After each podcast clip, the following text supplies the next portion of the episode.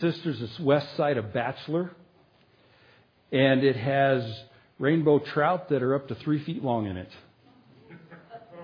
And they have this sign that says you can only fly fish with a fly pole and a fly, and you have to release whatever you catch. I know. That's what I feel about it, too. But um, on, on the first part of our vacation, that's where one of the lakes that Lynn and I went and kayaked uh, because we really like that lake. It, it's in a hundred years, if you're still around, it'll be a meadow. It's an old lake that's filling in, but it's a it's a great place to go. And this was about eight o'clock at night that that we were there. And so, just a little bit about our vacation. We went to Ashland, Oregon.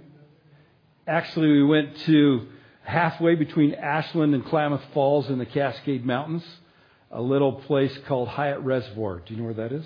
It's where we were at. Hyatt Reservoir. So it wasn't quite halfway between, but it was close enough.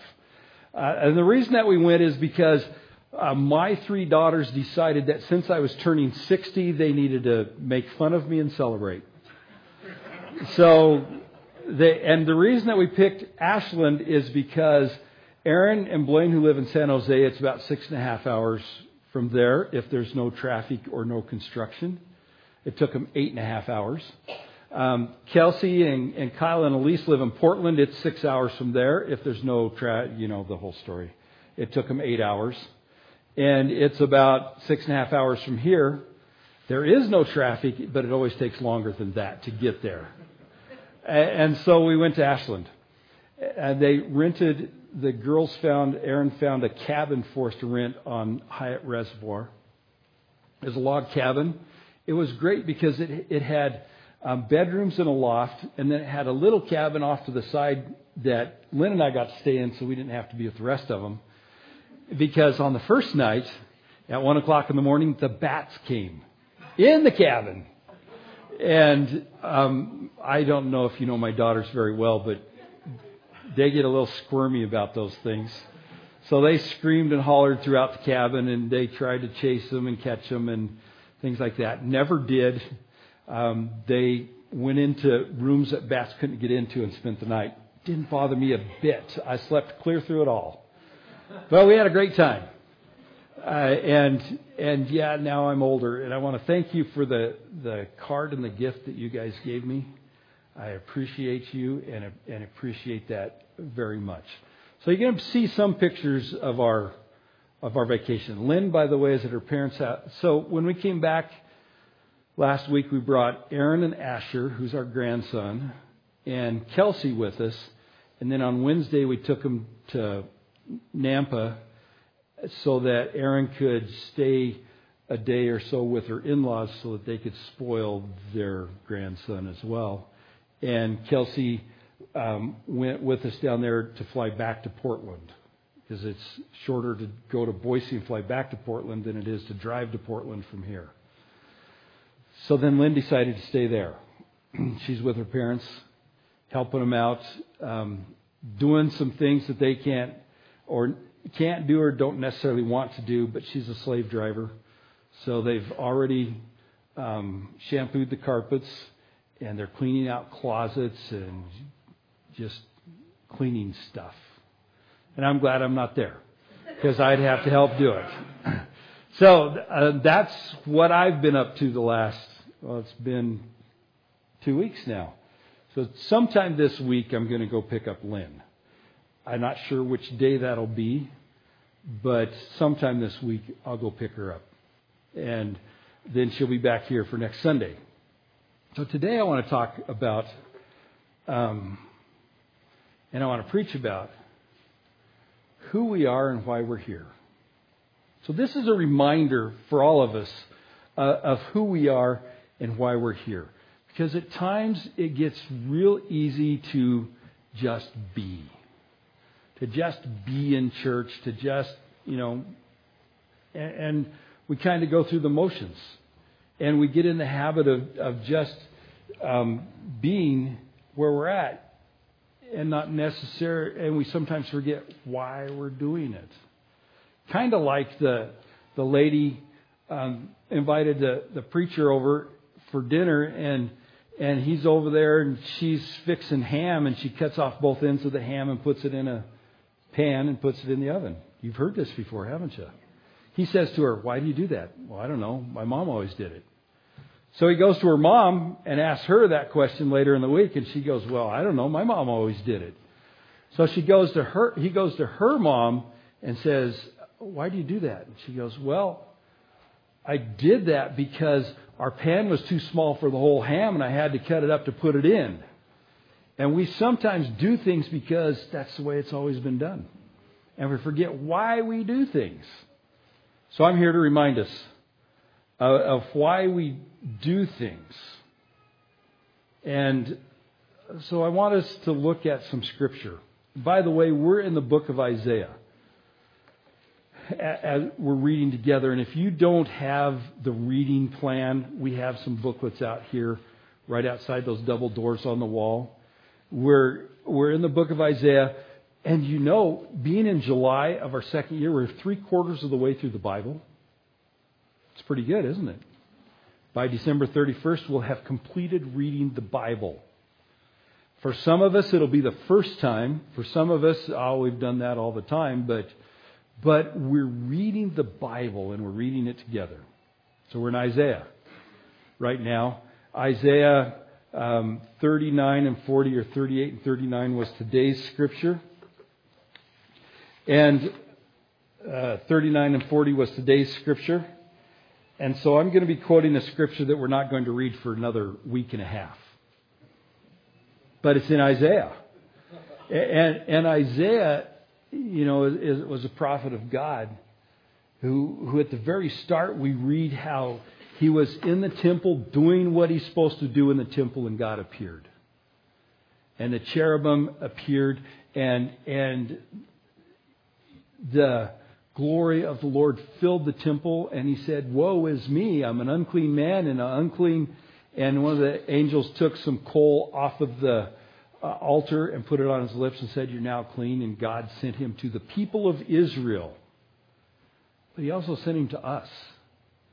Because after chapter 40, we hear more and more and more about Jesus Christ and the prophesying of Jesus Christ.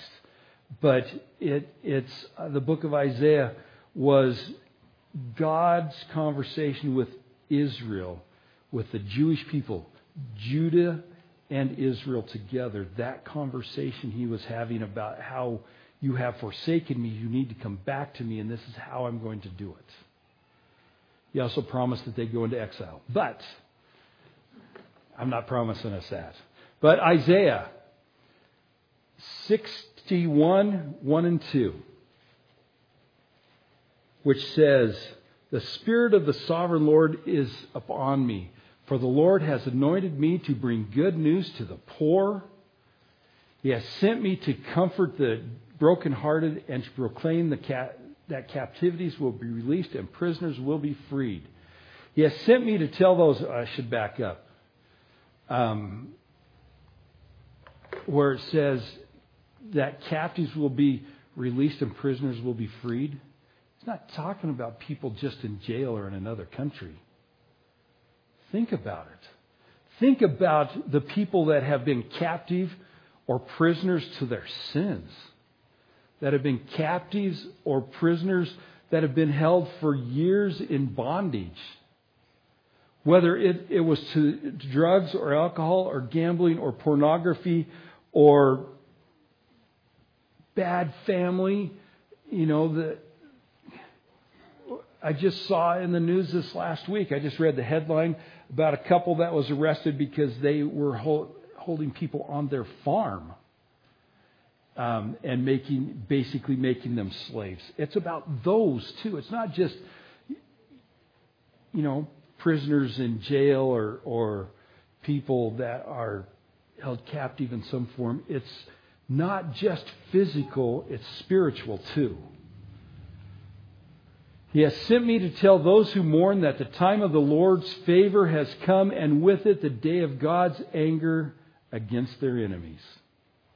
And once again, it's not just people or nations that the anger is against. If you remember Ephesians chapter 6, our battle's not against flesh and blood, it's a spiritual battle. It's against evil. It's against the ruler of this dark earth. It's against the prince and principalities of the air that are trying to destroy us and our relationship with God.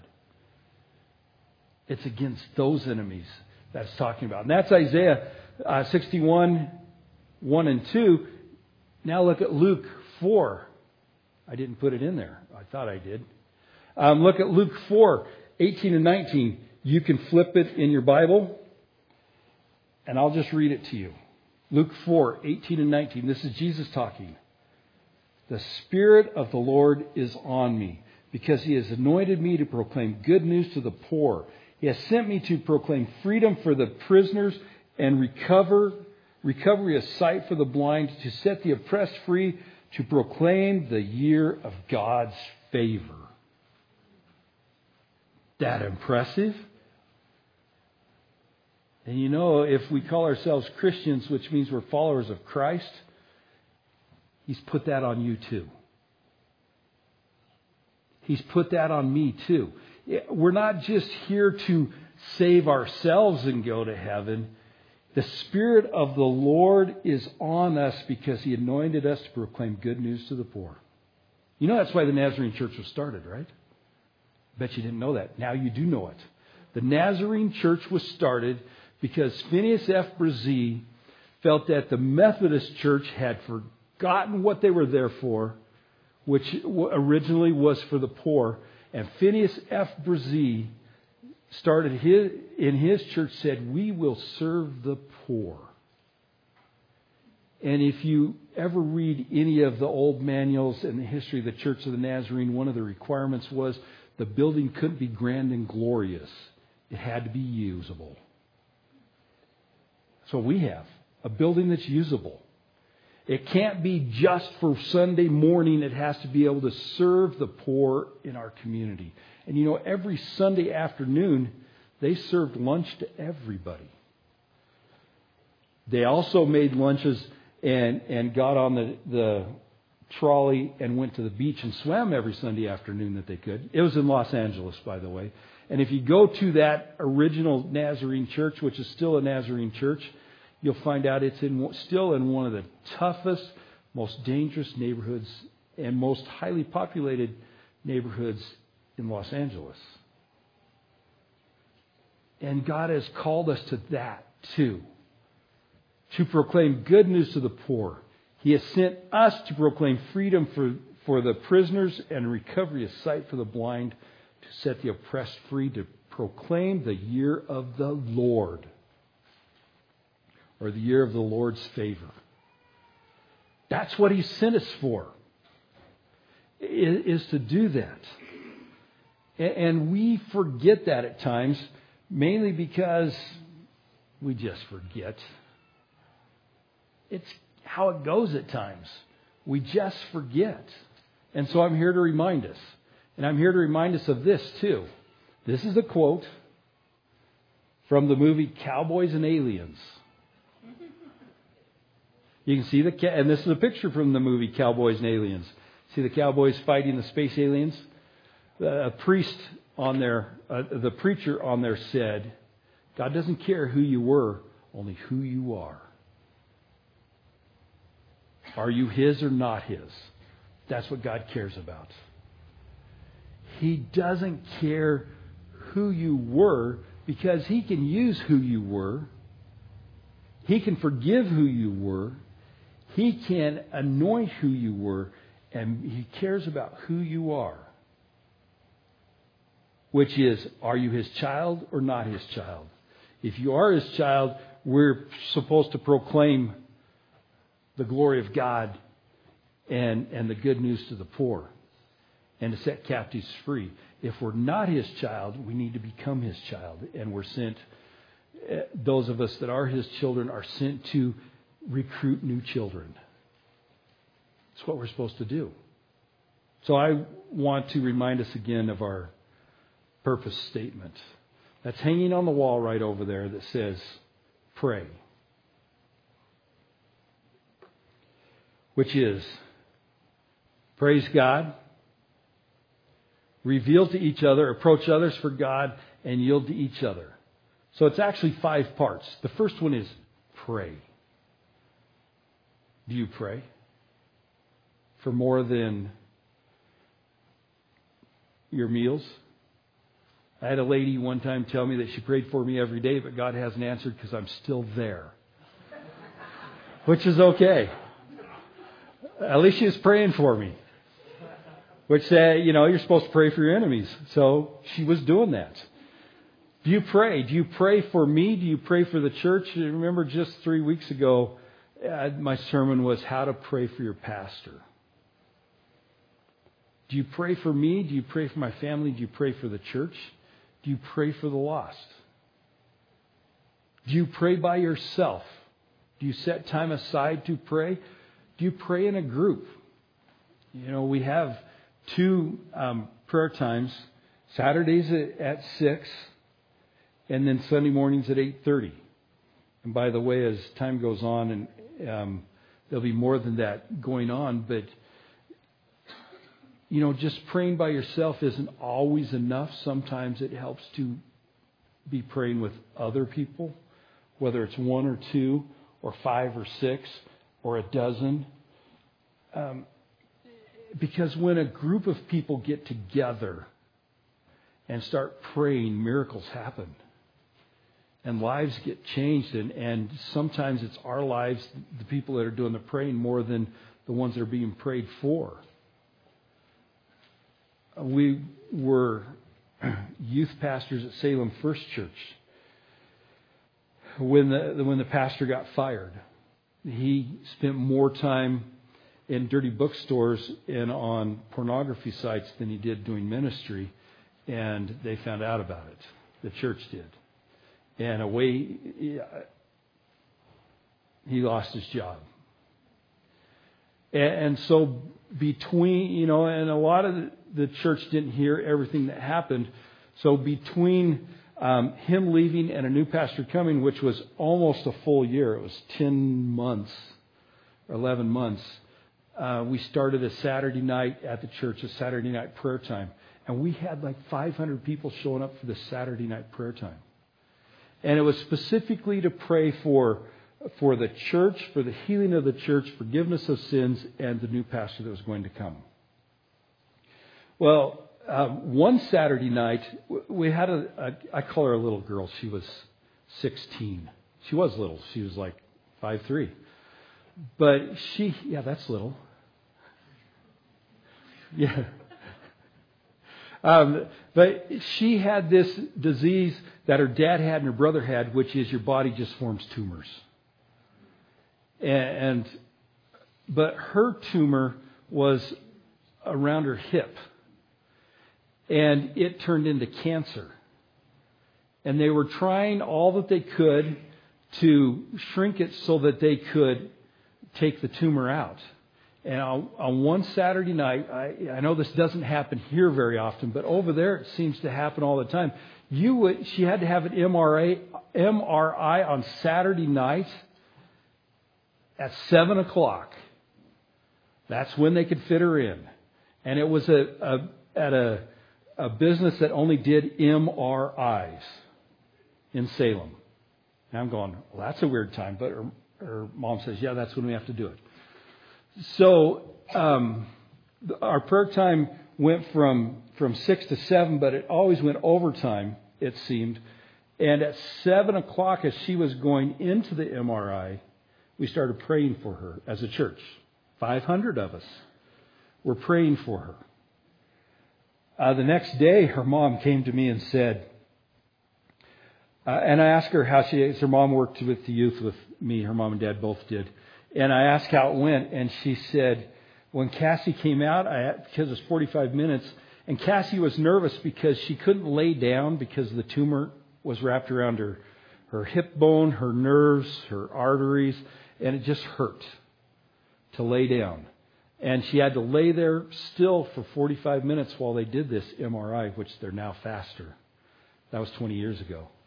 Um, and, I asked her, I went, she, she said, when Cassie came out, I said, how did it go? And Cassie said, when I first got in there, it hurt terribly. But then all of a sudden, about 10 minutes after 7, the pain went away. That's why we were praying for her. And she said, I could lay there and everything went fine. Um, Cassie, um, I'll just cry. Cassie passed away like three weeks before she's supposed to graduate from high school. But it's incredible how God used her because the miracle of Cassie was she got to be on the Fish, which is a radio station, Christian radio station in Portland, and give her testimony. She got to carry the Olympic torches that came through Salem. They made a, a holder on her wheelchair so that she could carry it.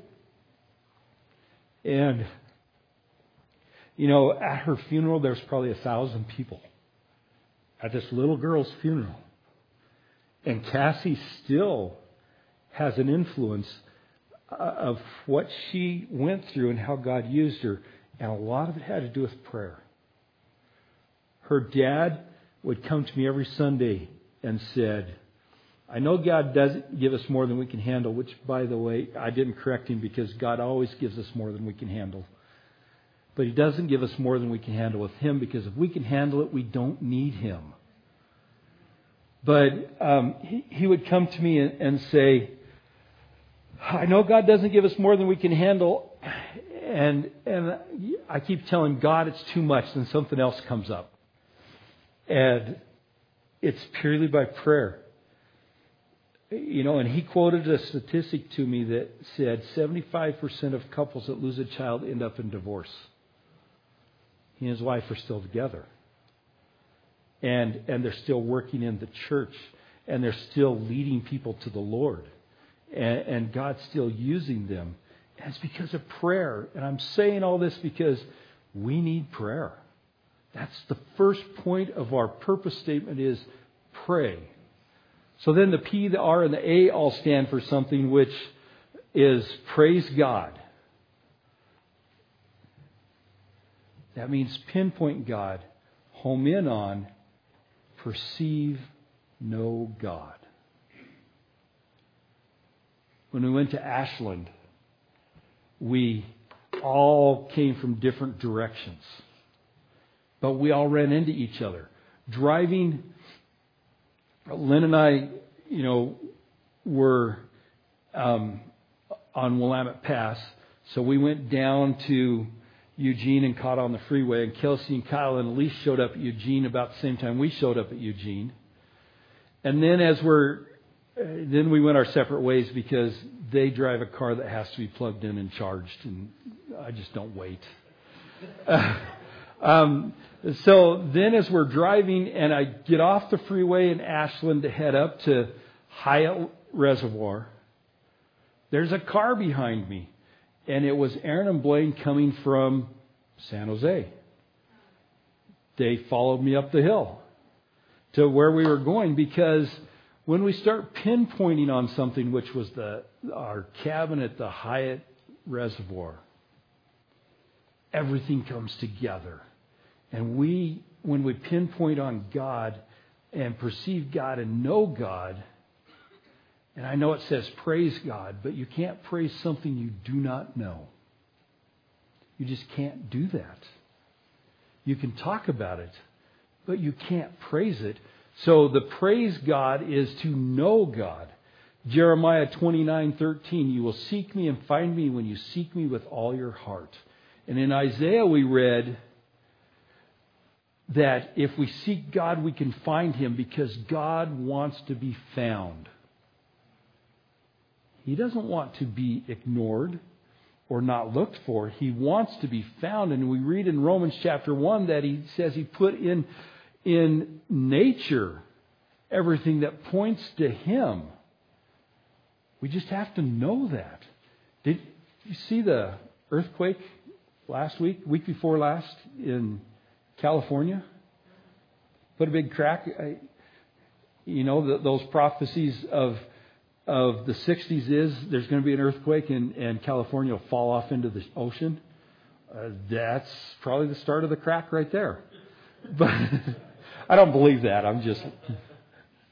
But but that crack we read in Isaiah and we read in other parts of the Bible that, that God's voice shakes the mountain and his footstep moves the earth. We read that. And so to praise God, we need to know God and realize that, that God is God. And so the, the R, and I'm just reminding us of all this stuff, is reveal to each other. Edify, live a life of worship to God. And that's the worship part. Romans 14, 17 to 20 says this For the kingdom of God is not a matter of eating and drinking, but of righteousness, peace, and joy in the Holy Spirit. Because anyone who serves God in this way is pleasing to God and receives human approval. Did you hear that? It's righteousness, peace, and joy in the Holy Spirit. And when we do that, we also receive, uh, we're pleasing to God, but receive human approval. Let us therefore make every effort to do what leads to peace and to mutual edification. Do not destroy the work of God for the sake of food, for food is all food is clean, but it is wrong for people to eat anything that causes anyone sorry, Still didn't go. There we go. Cause anyone else to stumble. And so worship is the way we live. It's who we are. Not just when we're here singing a song because, you know, and in the last few years, uh, well, last few decades, worship has been defined as singing. But worship is more than singing. Singing is a form of worship, but there's the other form of worship that is how you live. You live for Christ or do you not live for Christ? If people uh, saw you on the street, would they know that you're a Christian by your actions or would they not know if you're a Christian or not? So it becomes the way we live, is what worship is. It's a lifestyle. So our, our goal under R is to reveal God to others. We don't want to be like my professor in college. His name was Dan Berg. His name is still Dan Berg. He's, if he's still alive, uh, he would be in his 80s or 90s now. In, in one of my theology classes, um, he confessed to us. He said, I'd had a busy day. I went to the grocery store. And I got the stuff and I get in line and when I got in line and I'm waiting, this lady just crowded right in front of me with her shopping carts. And I said to her, Excuse me, you go to the end of the line. I pushed her shopping cart out of the road. He said that was on Thursday. On Sunday, he was preaching at a church as a fill in, and that lady was sitting on the front row. we don't want to be that guy. And I will say that I have had the opportunity to be that guy, and I've successfully been that guy. Uh, doesn't make it right, though, does it? And, and if we're all honest, we have had the opportunity to be that guy and been that guy too. The good news is forgiveness.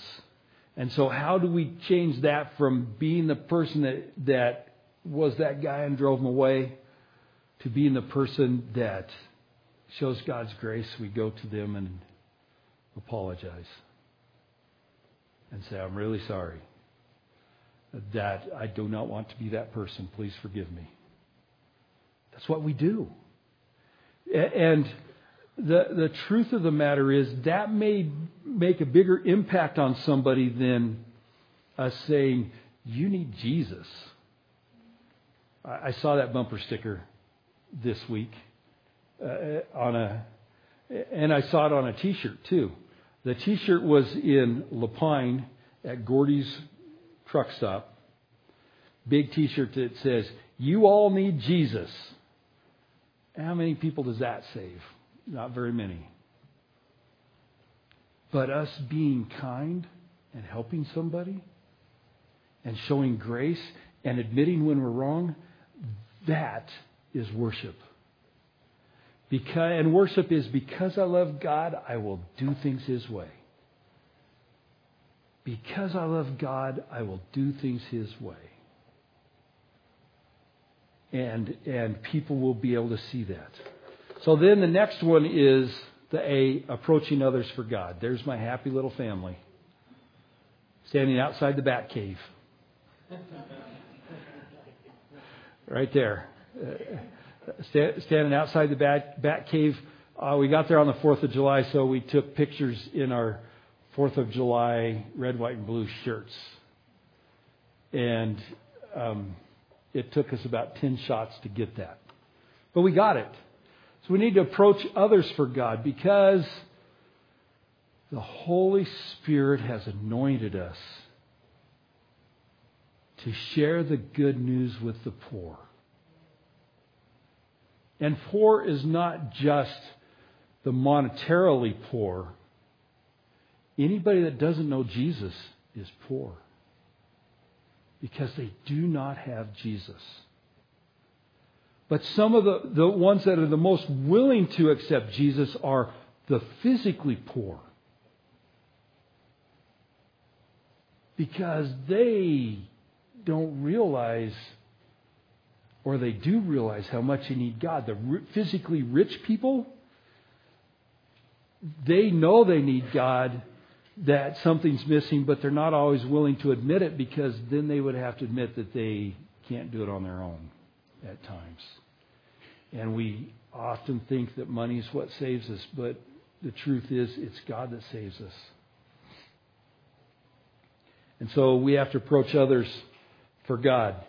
Uh, Matthew 28, 18 through 20 says, Then Jesus came to them, and this is after he's gotten off the cross and he's getting ready to go up into heaven. He says to them, All authority in heaven and on earth has been given to me. You know what that means? I'm the ruler of the universe. I have the power and authority of everything, he said. It's been given to me. And I'm going to have to do a sermon on this because verse 19 says, Therefore, go and make disciples of all nations, baptizing them in the name of the Father and the Son and the Holy Spirit, and teaching them to obey everything I have commanded you. And surely I am with you always to the very end of the age. And so when you go back to verse 18, which says, All power, there we go. All authority in heaven and on earth has been given to me. Think about that. He's the ruler of the universe and he died for our sins and he has power over not only life but death, not only saved but unsaved, not only the good in us but the bad in us not only our successes he has power over, but also our failures. And you have to know a lot of times it's our failures that God uses more than our successes. But he said, Because all power and authority has been given to me, which is verse 19, because I have this power and authority, go and make disciples of all nations. Because I am who I am, you have to go and make disciples of all nations, baptizing them in the name of the Father and the Son and the Holy Spirit. But it's even more than that. Teach them to obey everything I've commanded you. Make disciples. And surely I am with you always to the very end of the age. I didn't underline it in my Bible, and so I haven't looked it up again, but there's the scripture in Isaiah where God says, I'm refining you. And he said, I'm not refining you like silver. I'm refining you, which would be a fire. I'm refining you with suffering.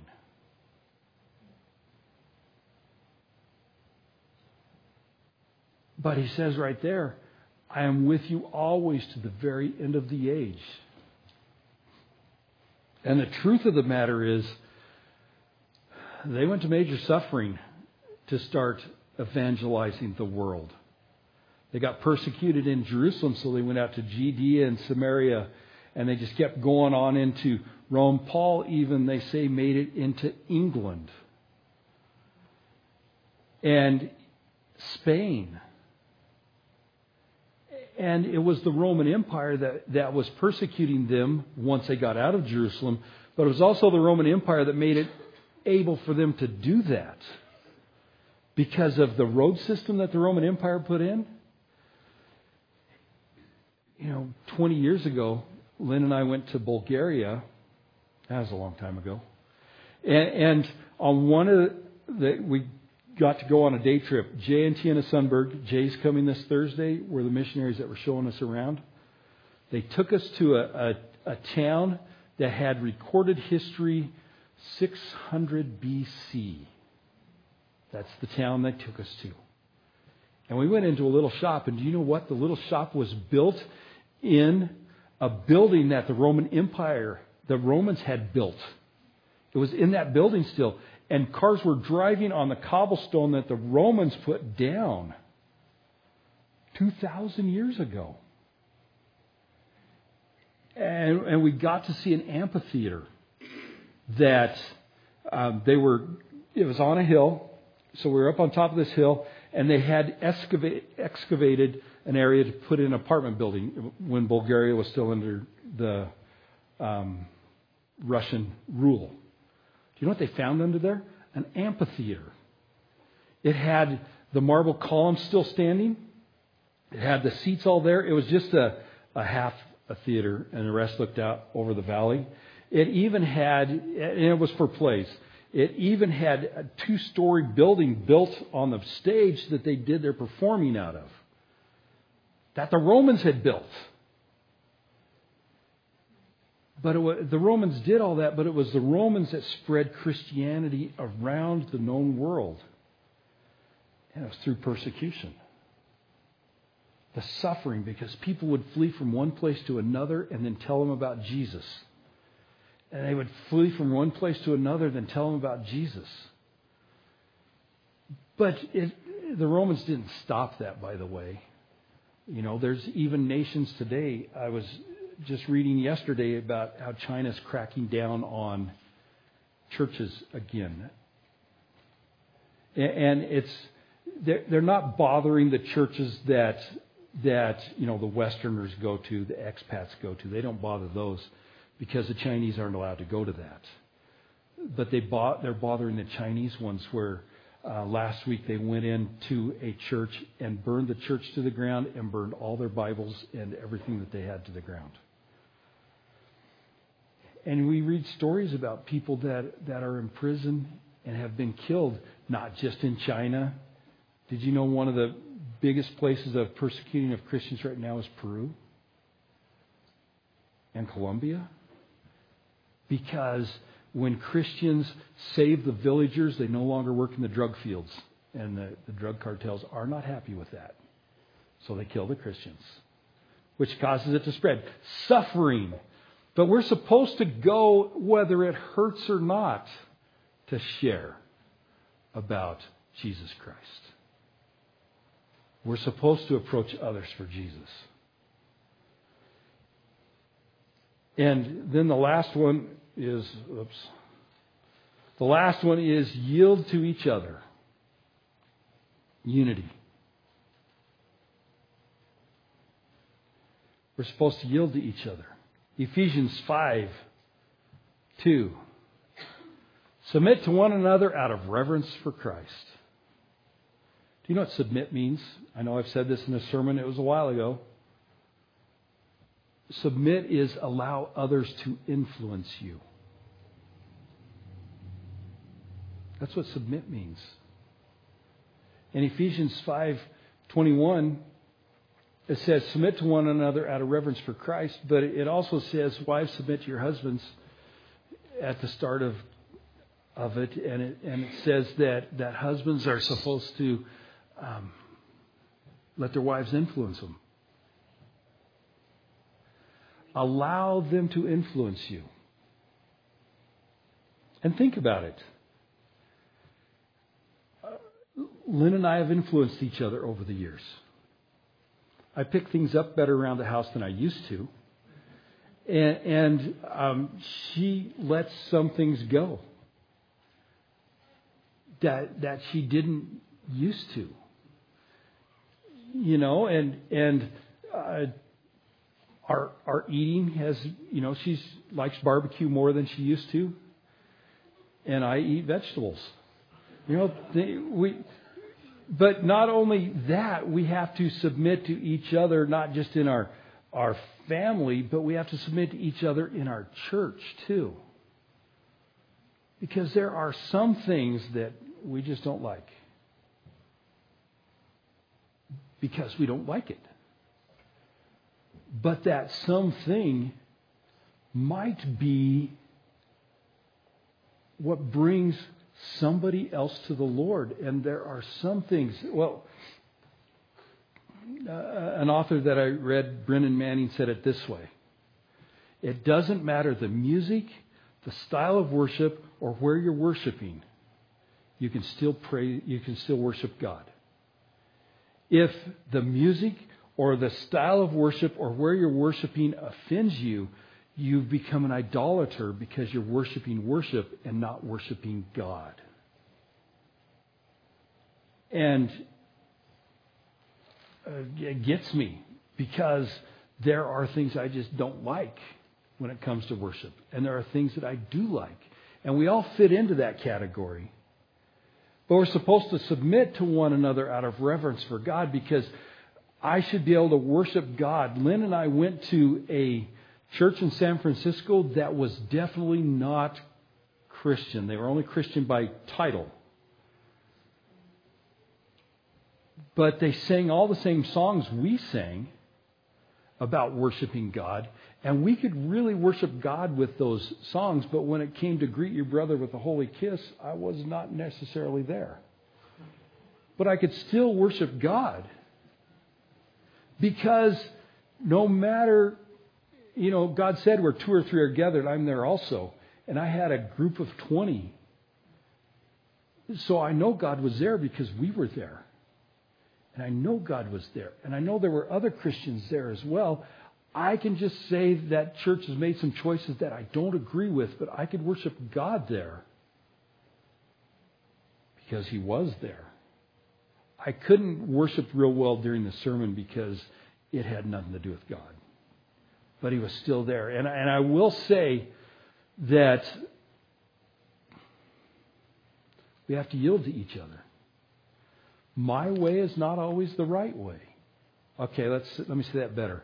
My way is not always the way that we all like. And your way is not always the way that we all like. But the truth is, when we submit to each other, we worship God. And do you know what? That reveals to the world a whole lot better because uh, God said, Jesus said, You'll know, they'll know you're my followers by your love that you have for each other. And why is it that a lot of the fighting happens in church? It's because we don't necessarily like the way things are being done because that's not the way I do it. Uh, when it comes to music, it's, it's the music that we like is the music that we grew up on and that we were saved on when it comes to worship styles, a lot of it has to do with just the way we like things. I like that, you know, and sometimes worship needs to get us uncomfortable. Sometimes church needs to get us uncomfortable. Sometimes we have to realize that it's not necessarily about me, but it's about God.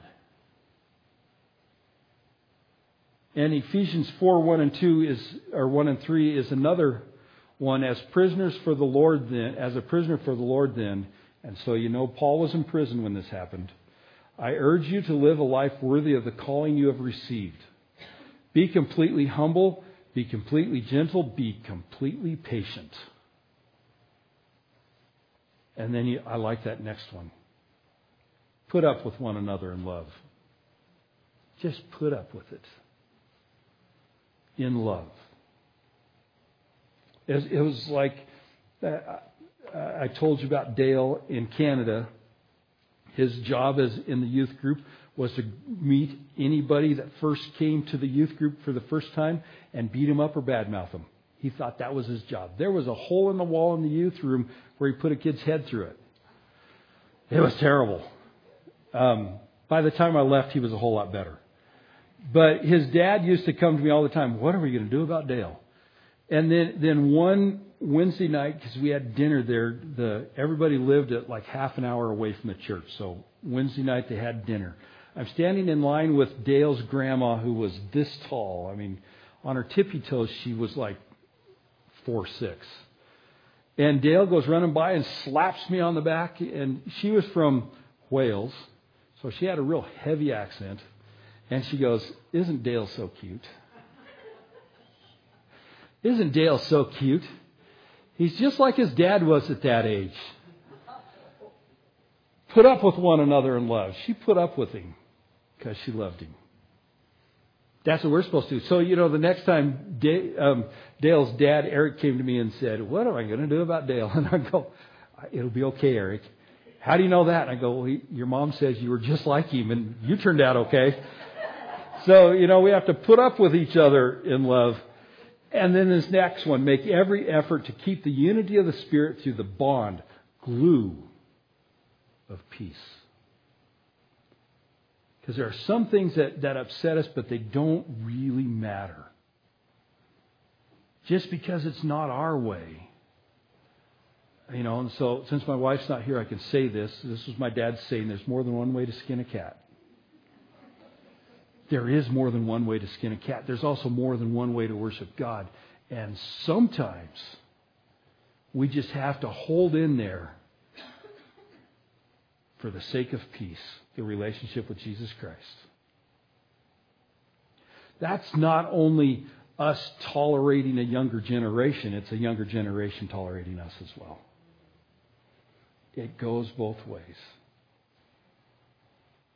And so you need to know the church is here for God, not us. And we're here for God, not us. Did you know that? Jesus died for us, but it was all about God. We're here for God, not us. Isaiah 48, which you'll read this week in about three or four days. So I jumped ahead of you again.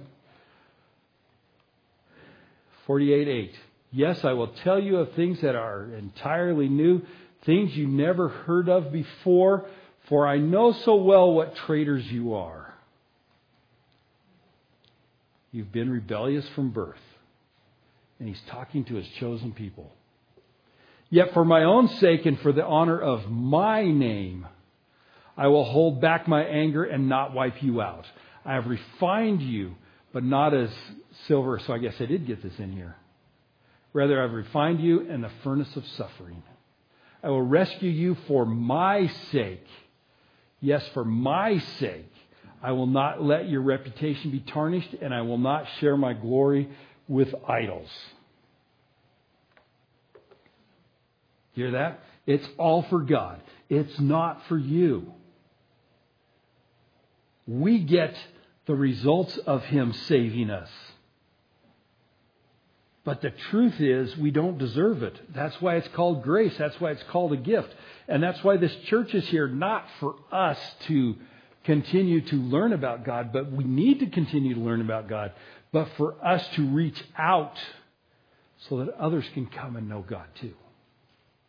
That's what we're here for.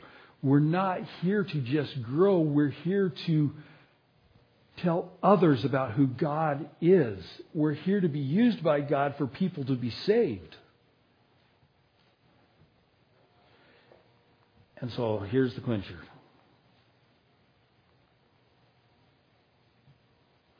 Isaiah 38, we read this yesterday, 19. Only the living can praise you as I do today. Each generation tells of your faithfulness to the next. That's what you're here for. You're here to tell the next generation about God's faithfulness. You're here to tell this city about God's faithfulness. You're here to tell this county about God's faithfulness. We're not just here to grow in our personal relationship with Jesus Christ. We're here so that other people can have a personal relationship with Jesus Christ. Each generation tells you your faithfulness to the next. That's what we get to do. And that's why I said earlier VBS is so important. God's faithfulness. VBS is us telling the next generation. For some of us, it's two or three generations down the line, but it's still the next generation about the faithfulness of God. It's what we do it for, not just because we're supposed to. We do it because that's what we're called here for. So there's some things that are going to happen this fall, and I know it's getting late, and, and I, I'm using the extra 10 minutes that David didn't use last week, okay? so, so you'll all have enough church in. Um, uh, this, this Friday and Saturday, our board is having a retreat talking about these things who we are, where we're going, and how to get there. So be praying for them. And, and this fall, the Sunshine School, did you know the Sunshine School now, right now in the four year olds has 15 or 16 kids already? And we have four or five in the three year old class. We need some more. And this is how you can pray for the Sunshine School. Not only do we need more kids, but we need a teacher to work with the four year olds, to work with Lynn and the four year olds. So be praying. Um, we can recruit you like they do in the Army, or you can just come and volunteer, either one. Um, works good for me. But, but be praying. You know, if God's laying it on your heart, be praying. If, if um, it's not you, be praying anyway. Because we need somebody that loves God and loves our church and loves our children. We need that. So be ready for that. We have children's ministry and, and teens ministry going all over the place. Small groups. And I'm including in small groups Sunday school. And we're going to have some training. So, all you small group leaders, be ready. We're going to have some training for you. It'll be about five weeks worth of training. But it'll be really good. And we're going to start um, some more small groups, um, specifically for you know for specific things. And so, if God lays on your heart that um, you should be leading a small group, you know whether it's um, a shooting group because you can have small group. You can shoot guns. You can have um, a Bible study and shoot some more guns. That's okay. That's a good group to have. You know, and, and um, our Supper Six group, our dinner with friends, is going to kick off again in September. And that's a small group. So we're going to have some training for that too. And we have to remember. And one of the things the board's going to talk about is, is what we can do as a church to reach our community. What we can do as a church to fill a need in our community. And so the very first key is to pray. And then we go from there. And if it becomes this great big uh, goal that there's no way we can do that, then we need to pray some more because if God laid that on our hearts, we really need to do that. And, and let God figure out the details. So remember, the church is here for God, not for us. Which means we have to put up with some of the people that God drags in here, even if they're not like us. We need to love them and let Jesus save their souls. And we need to be willing to do whatever it takes. And sometimes, whatever it takes can be very hurting and very difficult to do. But we have to do that. So let's stand together. And let's pray together.